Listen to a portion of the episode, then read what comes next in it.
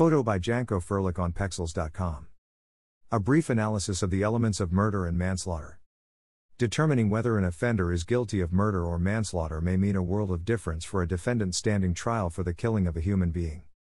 A difference between whether the accused will spend the rest of his or her natural life in prison, or in some draconian jurisdictions, face the hangman or electric chair, or be given a custodial prison term for just a few months or some years. The early English modern law on murder can be traced to the writings of the Chief Justice, Sir Edward Coke, 1552–1634, in his Institutes of the Laws of England, which continues to inform the contemporary law today. These legal tomes reveal that the actus reus of murder is satisfied when de unlawfully killeth any reasonable creature in rerum natura under the Queen's peace. Whilst the mental element in murder is known by the deceptively simple but misleading term, malice aforethought, which incidentally has little to do with a wicked state of mind or a killing that was premeditated, committed with aforethought. Rather, the contemporary definition of the mens rea for murder requires the prosecution adduce proof beyond reasonable doubt of an intention to kill or cause grievous bodily harm, GBH, Maloney, 1985, AC 905. Such a mental state, however, is not a prerequisite for forms of involuntary manslaughter such as gross negligence manslaughter, note Adamico, 1994, 3 WLR 288. Delivering an incisive opinion in the case of Adamico, Lord Mackay of Clashfern LC, with whom the other law lords concurred, declared, "The ordinary principles of the law of negligence apply to ascertain whether or not the defendant has been in breach of a duty of care towards the victim who has died. If such breach of duty is established, the next question is whether that breach of duty caused the death of the victim. If so, the jury must go on to consider whether that breach of duty should be characterized as gross negligence and therefore a crime. This will depend on the seriousness of the breach of duty committed by the defendant in all the circumstances in which the defendant was placed when it occurred." Lord Mackay's judicial opinion necessitated proof that the breach of duty by the accused posed a risk of death to his or her victim, a risk which the accused need not have subjectively intended nor foreseen. Constructive manslaughter in contradistinction falls within the categorization of another species of involuntary manslaughter. Also known as manslaughter by an unlawful and dangerous act, this offense is constituted by the presence of the following three elements. The defendant must have intentionally performed an unlawful act, the unlawful act was dangerous, and the unlawful act caused death, AG's Ref. No. 3 of 1994, 1998. In common with gross negligence manslaughter, constructive manslaughter is not premised on any evidence of the carrying out of an intentional killing. Rather, what must be proven is that D's criminal act performed in objectively dangerous circumstances was causatively linked to the death of V.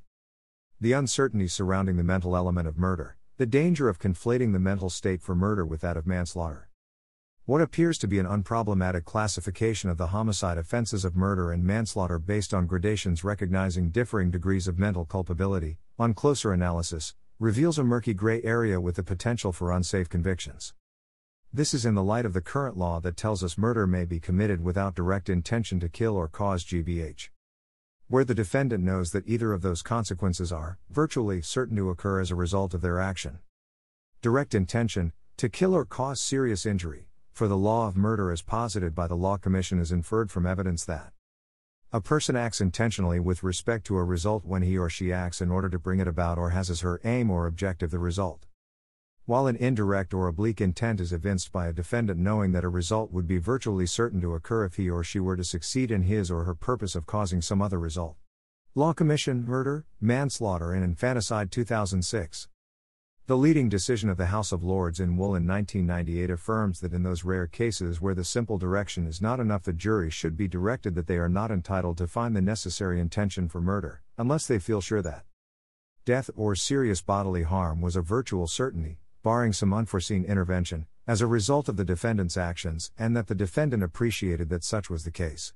Per Lord Steyn. Interestingly, Lord Steyn's model direction reveals that unlike the direct intent to kill or cause serious injury, evidence of an oblique intent to do so is found on the degree of foresight possessed by the accused of such a result. Professor William Wilson clarifies that although it may sometimes be necessary for juries to be given guidance on how foresight may relate to proof of intention, this should be exceptional. Otherwise, there is a danger that the jury will be confused and assume wrongly, either that foresight of risk constitutes intention or that direct intention requires proof of foresight in addition to purpose, Wilson 2017. The analytical point raised here by Wilson is that a person's direct intention may be determined without reference to his likelihood of success, and it is foresight of it. Following this analysis, the relevant question to be asked in inferring whether the accused acted intentionally in killing the victim is not whether D foresaw death as a virtual certainty, but whether D acted with the purpose of bringing about the resulting death of the victim. As Wilson argues, if A's reason for firing a gun at B is to kill B, he intends to kill B, even though he is an appalling marksman and realistically assesses his chances of success as only 1 in 100. Wilson 2017. The problem that may prove intellectually vexing for a court of law, however, lies in determining whether D possessed the requisite mens rea for murder. If, for instance, his primary purpose in doing what he did was not to kill the victim, but to achieve some other objective such as the collection of insurance money. In such cases the courts may have to deliberate on the question of what apart from direct intent may constitute evidence of an oblique intent to kill or cause serious injury. Wilson takes up this point by arguing, what a person intends obliquely is, however, only capable of being determined by reference to what he foresees. If without desiring it, he foresees it to a lesser degree than certainty, say, as highly probable, we have less cause to designate his state of mind as intention to the outcome. Deliberate risk-taking of this character may be culpable, it may be reckless, but it seems too far from intention's core meaning to count as intention. Wilson 2017. To some academics and jurists, nothing less than a direct intent to kill or cause serious injury, objectively inferred from evidence that the defendant acted with such a purpose or objective, would have to be adduced by the prosecution before a murder conviction could be sustained. Note Jeremy Horder's arguments on this point in Ashworth's Principles of Criminal Law, 2016, p. 195. And yet, the Law Commission points out, for many legal commentators, this ordinary meaning of intention is too narrow for the purposes of criminal responsibility. It fails to implicate the defendant in respect of a result he or she foresees as a virtual certainty but does not particularly want, for example, where the defendant is acting for another purpose. Law Commission Consultation Paper, 2005. The Law Commission elucidates further. The classic example of this is the person who places a bomb on a plane for the purpose of making an insurance claim in respect of property, but who foresees as a virtual certainty the death or serious injury of those who are on the plane when the bomb explodes. It is in order to capture the state of mind of such a defendant within the concept of intention that the law has expanded its meaning so that it can encompass that degree of foresight. This extension of the meaning of intention is known as oblique or indirect intention. Law Commission Consultation Paper, 2005. Jeremy Horder, however, argues that it would surely be better to adopt a tighter definition of intention, excluding the permissive words may be found in the Law Commission's recommended definition, and to place greater emphasis on appropriate defenses. Horder in Ashworth's Principles, 2016, p. 195. It is submitted that a dilution of the conceptual idea underlying intention may result in uncertainty in ensuring that important moral distinctions are marked appropriately. Horder, 2016, p. 195-. The moral distinction between intentional killings and recklessness killings. Herein we see an ideological tension between the views of orthodox subjectivists such as John Smith and Brian Hogan, and the moral judgment approaches inherent in the works of Anthony Duff, John Gardner, and Jeremy Horder. Herring 2015, p. 54.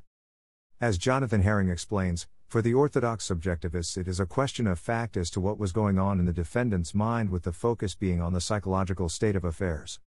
Whereas to those who advocate the moral view of the concept of intention, the defendant's acts of objective wrongdoing as well as his subjective psychological belief is essential in determining his mental culpability.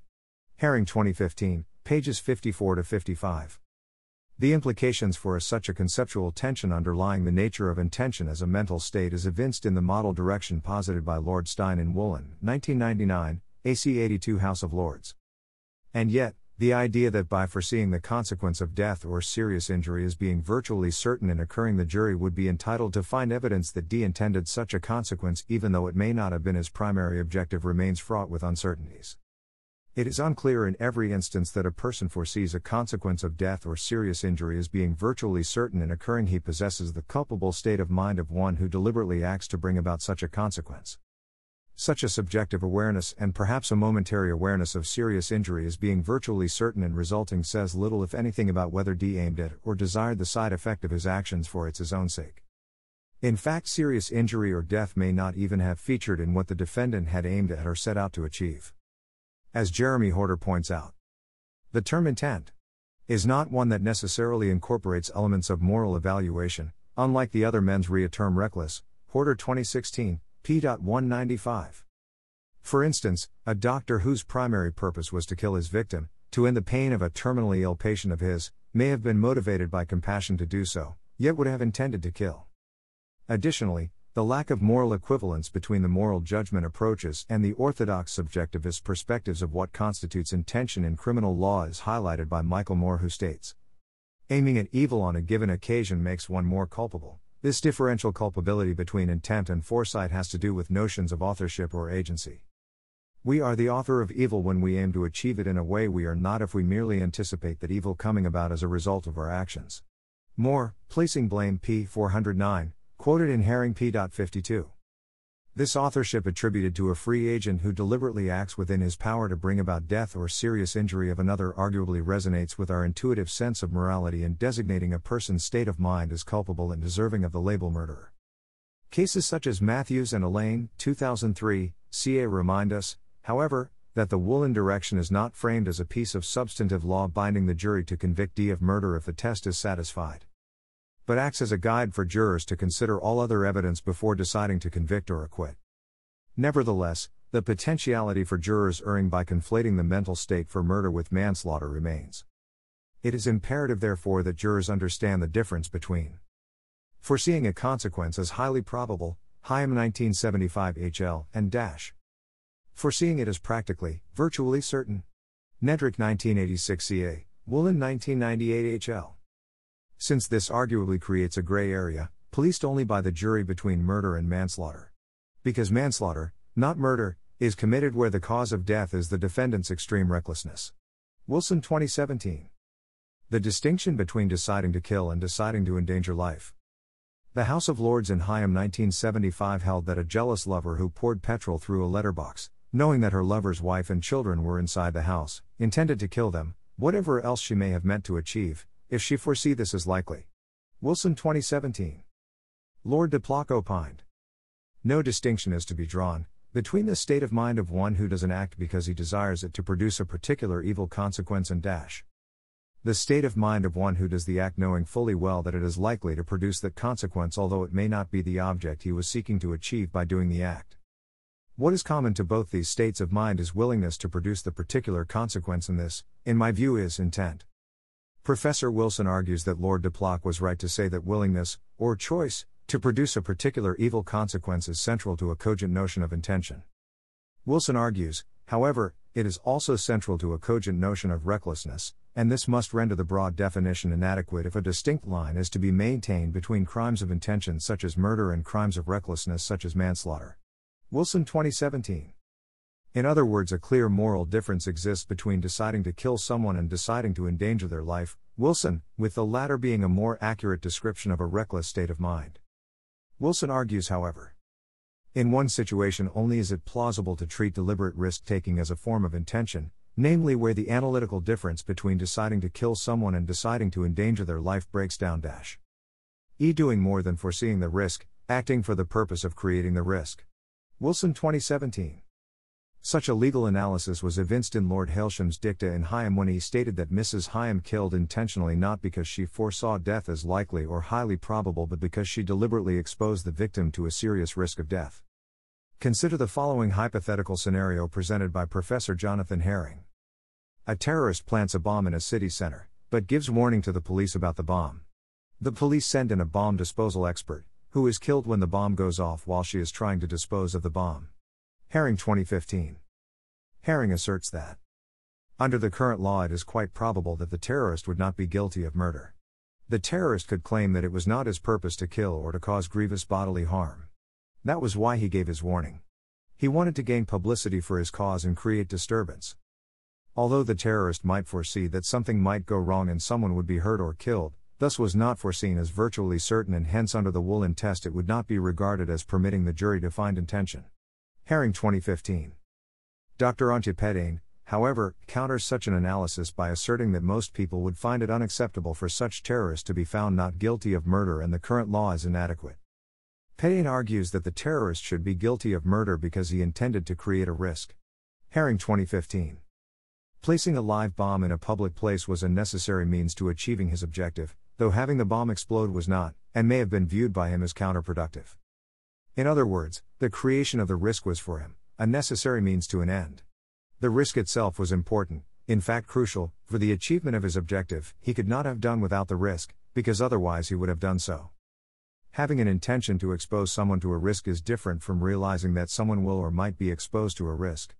It expresses something more than that, and correctly so in my opinion, when it comes to drawing the line between intention and subjective recklessness, the particular attitude of the defendant towards the risk whose existence he has realized. Pedain quoted in Herring 2015. We continue to await a clarification by the UK Supreme Court on the question of whether a deliberate creation of a risk of death constitutes an intention to kill. Patrick J. References. Ashworth's Principles of Criminal Law, Jeremy Horder, 8th edition, Oxford, 2016. Criminal Law, William Wilson, 6th edition, Pearson Education. A New Homicide Act for England and Wales.